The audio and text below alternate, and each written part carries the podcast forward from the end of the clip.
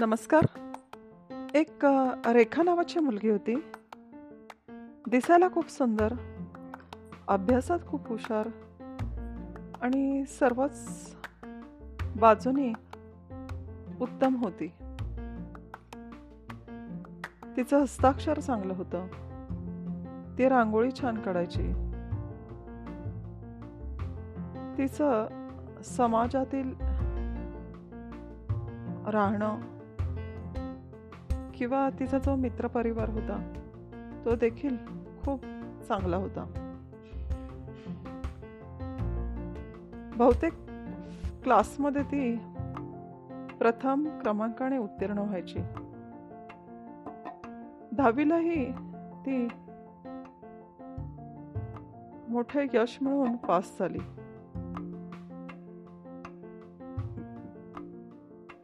Graduation पूर्ण केलं. छान मार्काने तेथेही ती पास झाली. सहजच तिला कोणीतरी विचारलं की काय ग? आता लग्न होईल तुझं. मग याबद्दल काय विचार केलास की नाही? तर तिने त्यावेळेला काहीच उत्तर दिलं नाही. मग तिच्या मित्रपरिवारातून. सर्वांना ही गोष्ट माहिती होती की तिचं मंदारवर खूप प्रेम होतं. मंदारचंही रेखावर खूप प्रेम होतं.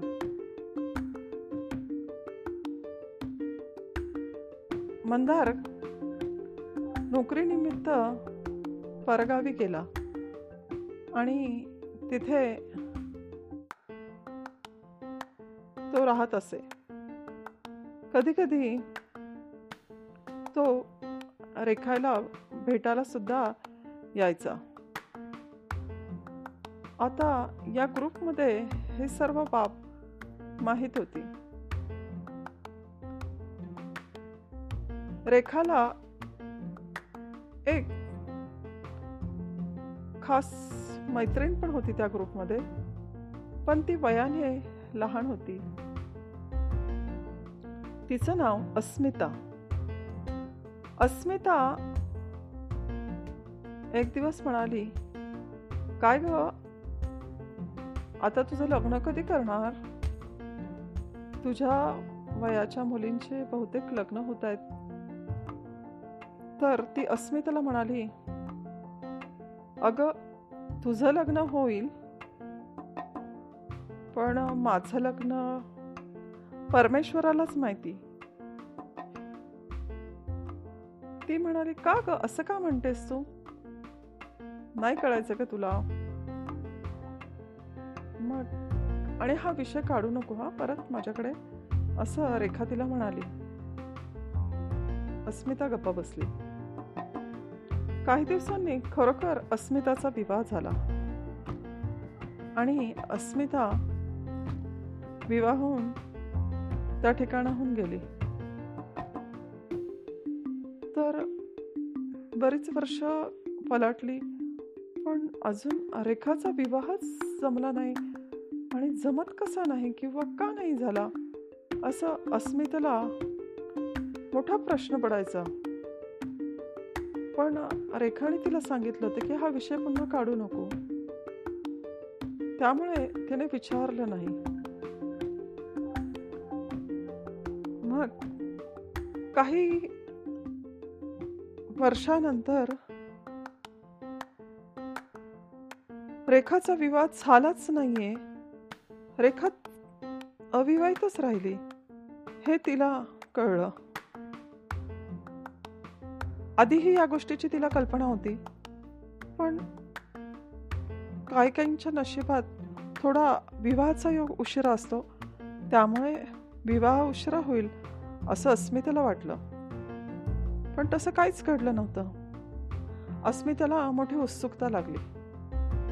मग अस्मिताने तिच्या जवळच्या खास एका मित्राला विचारलं की काय रे? या रेखाने लग्न का नाही केलं? मग तो म्हणाला अगं तू नेहमी तिच्या सहवासात राहायची? तुला माहीत नाही का? नाही बाबा काय रे अरे रेखा आणि मंदारचं प्रेम होतं. तुला माहीत नाही का? तिला एकदम धक्का बसला. नाही असं मी तिला फक्त एकदा विवाहाबद्दल विचारलं पण तिला तिने मला गप्प केलं काही शब्दात. त्यामुळे मी पुन्हा विचारलं नाही. आणि असे कधी मला चाहूल लागू दिली नाही की तिचं कोणावर प्रेम आहे. मग का नाही केलं मंदारने? आणि मंदारचा तो विवाह झाला ना?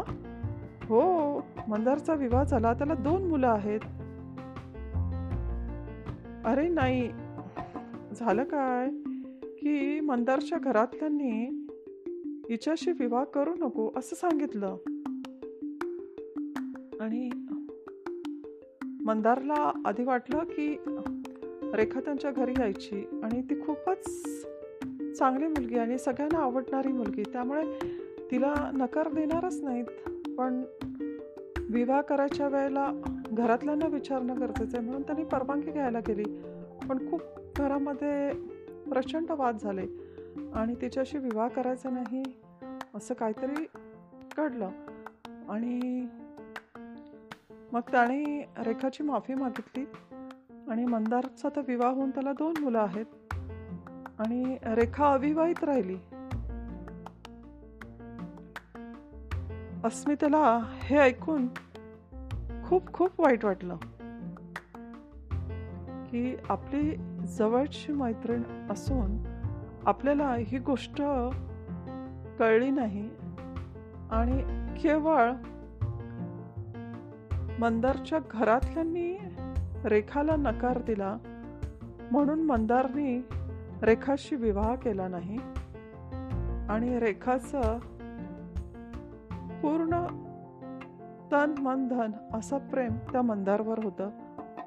म्हणजे तिने त्याला पती म्हणून मानलं होतं. आणि या कारणामुळे ती अविवाहित राहिली. तर अशी ही रेखाची गोष्ट होती. आज ही गोष्ट असली तरी खरोखर अशा गोष्टी समाजात घडत असतात. मला हा प्रश्न पडतो. मंदार आणि रेखाचं. खरोखर एकमेकांवर प्रेम होतं.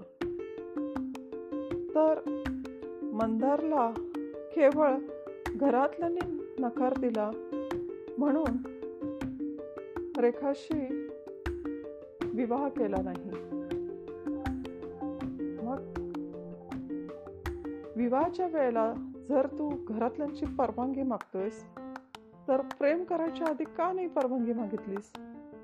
प्रेम करतानाच तर तू तिच्यावर प्रेम केलं. आणि आज त्या रेखाने केवळ तुझ्यावर प्रेम आहे म्हणून दुसऱ्या कुठल्याही पुरुषाचा तिने पती म्हणून स्वीकार केला नाही. मग रेखावर तुझं खरं प्रेम नव्हतंच कारण तुझं प्रेम असतं तर सर्व बाबी झुगारून सगळ्या दुनियेला फेटाळून तू त्या प्रेमापोटी तिच्याशी विवाह केला असता जीवनातल्या कुठलाही ॲडजस्टमेंट करू शकला असता पण तुझं खरं प्रेम असतं तर. पण प्रेम केलं ते रेखाने. कारण आज ती कुणाकडेही या गोष्टीची तक्रार तिने केली नाही. कुणाकडे या गोष्टीबद्दल मनोगत व्यक्त केलं नाही? फक्त तू घरातल्यांचा नकार सांगितला म्हणून ती ती गोष्ट तिने ॲक्सेप्ट केली. म्हणजे तुझ्या सुख आणि दुःख या दोन्ही गोष्टी तिने ॲक्सेप्ट केल्या. आणि आज एवढा मोठा त्याग केला की अविवाहित राहणं. का? तर माझा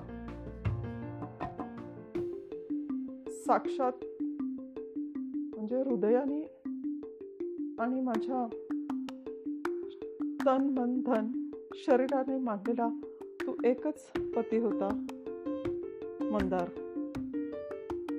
तर अशा या रेखाला माझे सॅल्यूट थँक्यू